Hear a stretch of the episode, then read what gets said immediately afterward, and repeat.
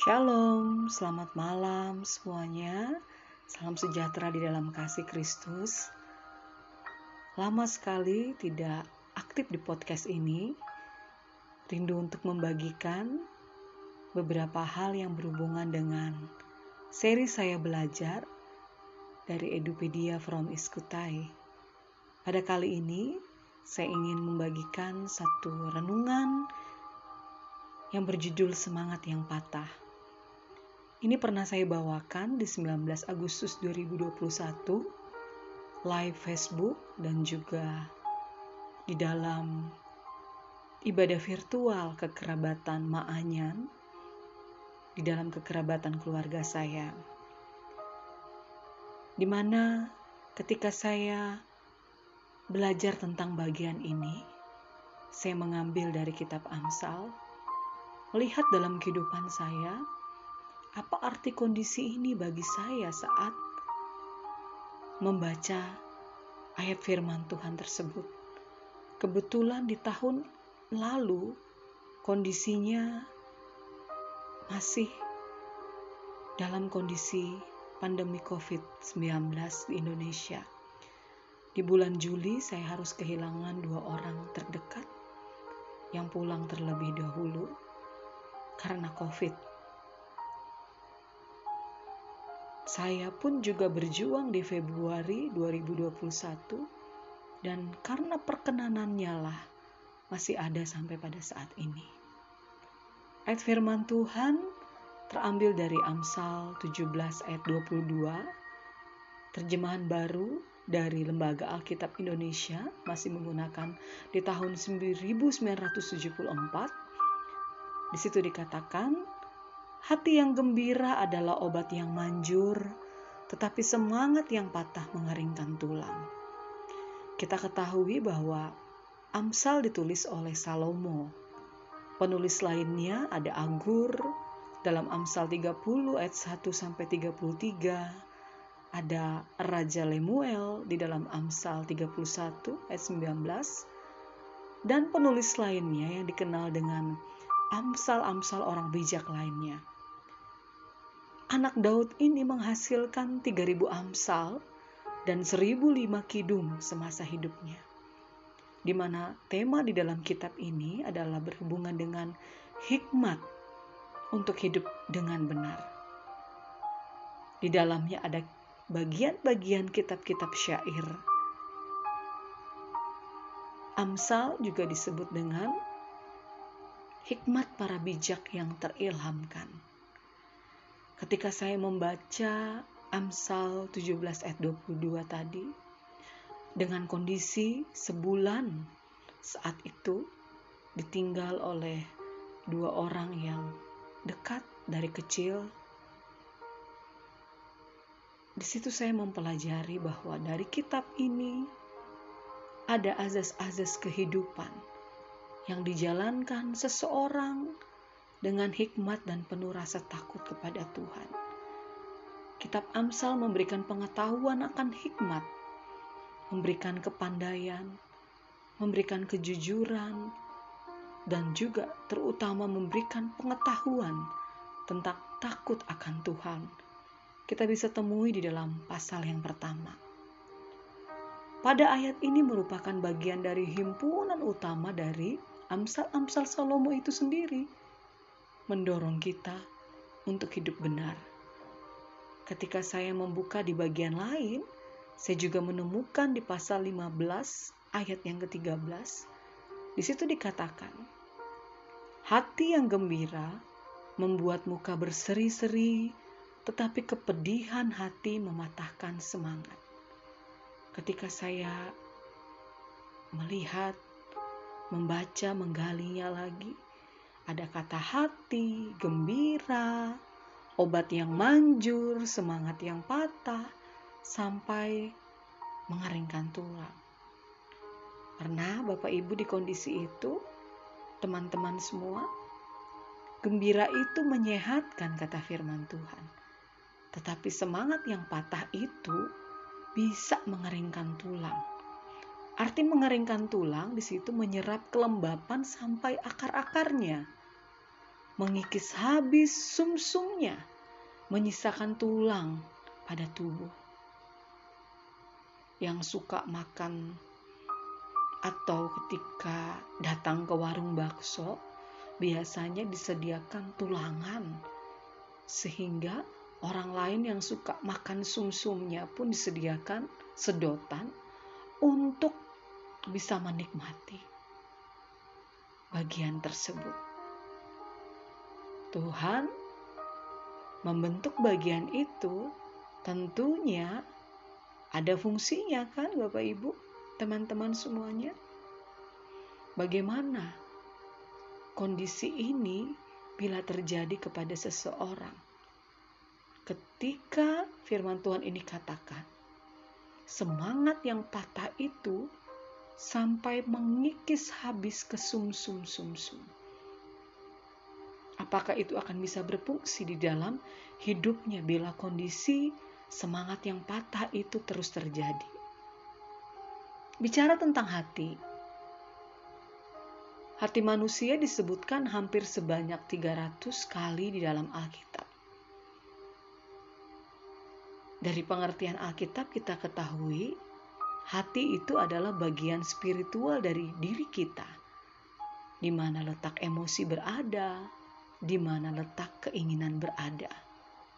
Tapi dari segi medis beda ya, benar nggak Bapak Ibu?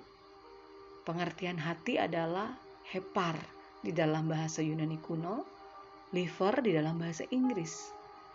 Hati yang dimaksud secara medis itu merupakan suatu kelenjar yang terbesar di dalam tubuh manusia ini, di dalam tubuh kita ya. Benar kan? Dia terletak di dalam rongga perut di sebelah kanan, di bawah diafragma dan berfungsi sebagai alat ekskresi. Firman Tuhan lain bicara tentang hati tadi seperti yang saya sampaikan merupakan bagian spiritual di mana emosi dan keinginan kita berada. Kondisi tentang hati dalam Alkitab kita bisa temui di dalam kitab perjanjian lama di dalam Yeremia pasal 17 ayat 9. Dan kita juga bisa melihat di dalam Markus pasal yang ketujuh Injil Markus pasal yang ke-7 ayat 20 sampai 23. Di mana Tuhan Yesus sendiri memaparkan apa itu kondisi hati manusia yang sudah tercemar dari dosa. Hati itu adalah inti dari keberadaan kita. Alkitab menetapkan bahwa sangat penting untuk menjaga hati kita. Kembali ke kitab Amsal kita bisa melihat dalam Amsal pasal yang keempat ayat 23 dikatakan, Jagalah hatimu dengan segala kewaspadaan, karena dari situlah terpancar kehidupan. Bahkan di dalam hukum kasih, Injil Matius 22 dikatakan, mengasihi Tuhan dengan segenap hati. Lalu bagaimana dengan kata gembira di dalam ayat tersebut? Gembira menurut KBBI disampaikan itu masuk kepada kata sifat atau adjektif. Sama dengan kata suka, bangga, senang. Biasanya kegembiraan itu terjadi dan tergantung pada suatu situasi atau kondisi. Hal-hal yang menyenangkan yang terjadi disebut dengan gembira. Kondisi gembira juga bisa dilihat kan dari seseorang itu. Dari segi medis, dia berasal dari hormon serotonin yang memberikan perasaan nyaman dan senang. Biasanya didapatkan melalui susu, buah-buahan, makanan favorit, atau coklat. Saya pernah membaca di satu majalah di zaman masih eh, remaja dulu ya. Wanita itu sangat senang makan coklat. Bahkan ketika dia selesai makan coklat itu ada satu kepuasan. Kepuasannya kalau dia seorang wanita yang sudah menikah atau perempuan yang sudah menikah, sama seperti ketika dia selesai melakukan satu hubungan dengan pasangannya. Bapak Ibu pasti mengerti hal itu. Ketika saya mengingat kembali dari cerita itu atau dari tulisan itu sudah menikah ya Bapak Ibu ya, saya sudah menikah. Lalu saya coba praktikkan di awal-awal ketika awal menikah. Hmm, karena saya suka coklat. Jadi ya ya senang makan coklat memang benar ada satu kegembiraan buat aja juga misalkan secangkir coklat hangat beda menikmati di tengah rinai hujan. Jangan di, di tengah hujannya ya maksudnya dari dalam rumah di balik kaca jendela kita menikmati secangkir coklat yang hangat. Ada kegembiraan di situ. Ada juga orang yang meraih kegembiraan melalui obat-obatan. Nah kadang orang depresi ketika diberi antidepresan biasanya menyimbangkan zat kimia dalam otak supaya hatinya lebih baik. Ada juga orang yang akan merasakan kegembiraan, rasa gembira ketika dia melakukan aktivitas fisik atau olahraga yang dapat menghasilkan endorfin yang membuat suasana hatinya menjadi lebih baik. Ada lagi nih yang nggak perlu keluar macam-macam, tidak perlu keluar biaya untuk ke gym, ya kan, tidak perlu beli coklat, tetapi dengan tersenyum Ingat, Bapak Ibu, hari ini sudahkah kita tersenyum? Karena ternyata tersenyum itu menurunkan tingkat stres. Dia bisa menenangkan detak jantung dan membuat bahagia. Apakah tadi Bapak Ibu tersenyum ketika saya menyebutkan saya makan coklat? Sama seperti, nah, seperti itu. Tapi kadang orang sulit bahagia Benar nggak? Hari-hari begini katanya hari-hari yang cukup berat. Kalau kita mendengar kabar ya khususnya di Indonesia, 2023 adalah masa yang sulit, akan terjadi resesi dan lain sebagainya. Kembali kepada diri sendiri. Mengapa sih kita bisa sulit bahagia? Apakah saat ini sedang merasa kesepian? Ingat kisah di Alkitab, seseorang yang mengalami melankolia. Siapa dia? Saul. Bapak Ibu bisa ingatkan kisah Saul seperti apa? Mengapa kita sulit bahagia juga? Bisa jadi kita adalah seseorang yang perfeksionis. Segala sesuatunya harus sempurna. Atau kita seorang pekerja keras? Atau kebanyakan mengeluh? Atau kok alu ya? Atau sulit kompromi? Sehingga lupa untuk bersenang-senang, lupa untuk memiliki hubungan sosial dengan yang lain, apalagi di tengah masa-masa sekarang ya, kondisi COVID, gadget di tangan terus, lupa nih kita bersosialisasi siang ini bersyukur ketemu dengan teman-teman di luar pekerjaan yang ada melalui persekutuan. Doa ibadah ya. Lalu tadi juga beberapa jam yang lalu saya mengambil waktu untuk bisa menemani anak laki-laki saya yang sudah beranjak dewasa. Karena nanti tidak ada waktu lagi ketika dia sudah sibuk dengan dunianya atau dia sudah memiliki pacar, atau ke depannya teman hidup. Orang yang sulit bahagia juga sering berpikir negatif. Di otaknya itu hanya menyalahkan orang lain. Di otaknya mungkin hanya ketidaksukaan terhadap sesuatu. Nah, sulit bahagia juga selain itu tadi biasanya orang yang tidak suka berproses, maunya cepat jadi, Orang yang impulsif. Apa itu impulsif Bapak Ibu? Orang yang biasanya bertindak sesuka hati tanpa memikirkan akibat. Ada orang yang selalu menyalahkan, gemar memberikan kritik. Dia nggak tahu dirinya sendiri juga memerlukan satu perubahan mungkin teguran. Dan orang yang sulit bahagia biasanya orang yang sulit untuk mendengarkan. Cepat ngomongnya, tapi kalau untuk mendengarkan dari yang lainnya susah. Bagaimana dengan kita saat ini? Apakah yang disebutkan tadi ada di dalam diri kita sehingga menyebabkan kita sulit bahagia? Kita yang tahu. Nah, di dalam ilmu kesehatan juga mengatakan bahwa dengan hati yang gembira bisa membuat tubuh mengeluarkan hormon endorfin. Tadi ya, dengan cara olahraga, melakukan hal-hal favorit, kesukaan, sehingga membuat sistem kekebalan tubuh meningkat. Dan akhirnya ya nggak mudah kena penyakit. Hal ini Bapak Ibu yang dikatakan dari dunia kesehatan itu sinkron dengan apa yang dikatakan dalam Amsal 17 ayat 22. Bahwa hati yang gembira itu obat. Tidak ada pertentangan di bagian ini antara ilmu kesehatan dengan apa yang dikatakan oleh Alkitab.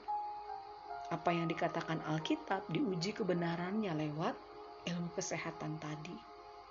Saya juga pernah membaca dari harian Kompas Bapak Ibu secara digital Penyakit akibat stres jangan disepelekan judulnya.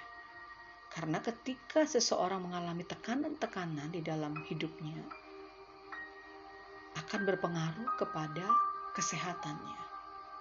Gangguan jantung, sakit kepala, sindrom iritasi usus besar,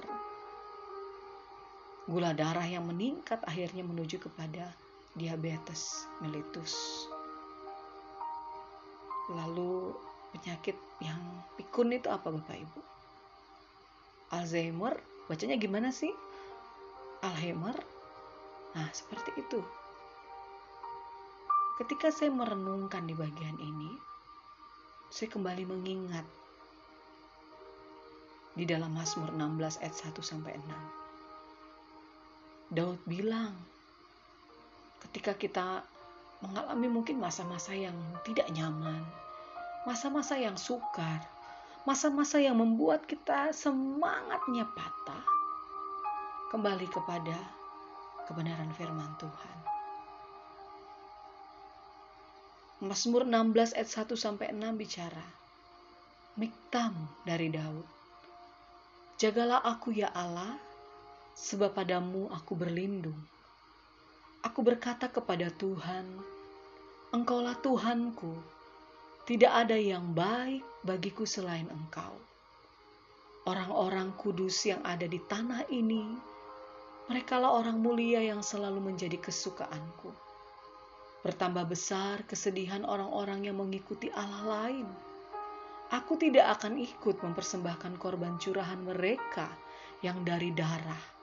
Ia juga tidak akan maaf, juga tidak akan menyebut-nyebut nama mereka di bibirku. Ya Tuhan, Engkaulah bagian warisanku dan pialaku. Engkau sendirilah yang meneguhkan bagian yang diundikan kepadaku. Tali pengukur jatuh bagiku di tempat-tempat yang permai. Ya milik pusakaku, menyenangkan hatiku. Dikuatkan oleh firman di dalam kitab Mazmur tadi, Ternyata, ketika seseorang memperoleh kebahagiaan yang sejati, dan itu berlangsung selama-lamanya, ketika ia menjadikan Sang Kalik, Allah Pencipta langit dan bumi, Kristus Tuhan sebagai harta satu-satunya di dalam kehidupannya. Sahabat, Bapak Ibu, teman-teman, jika Tuhan bersuara padamu malam hari ini, siang hari ini, pagi hari, sore hari ini, atau pada jam ini, mari kita merenungkan bagian ini.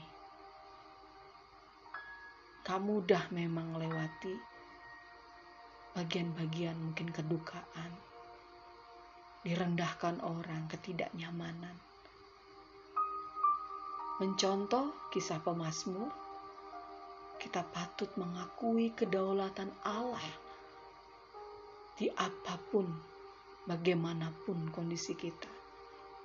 Memohon di dalam komunikasi kita, di dalam doa, agar Tuhan memampukan kita melewati hal-hal yang membuat semangat yang patah.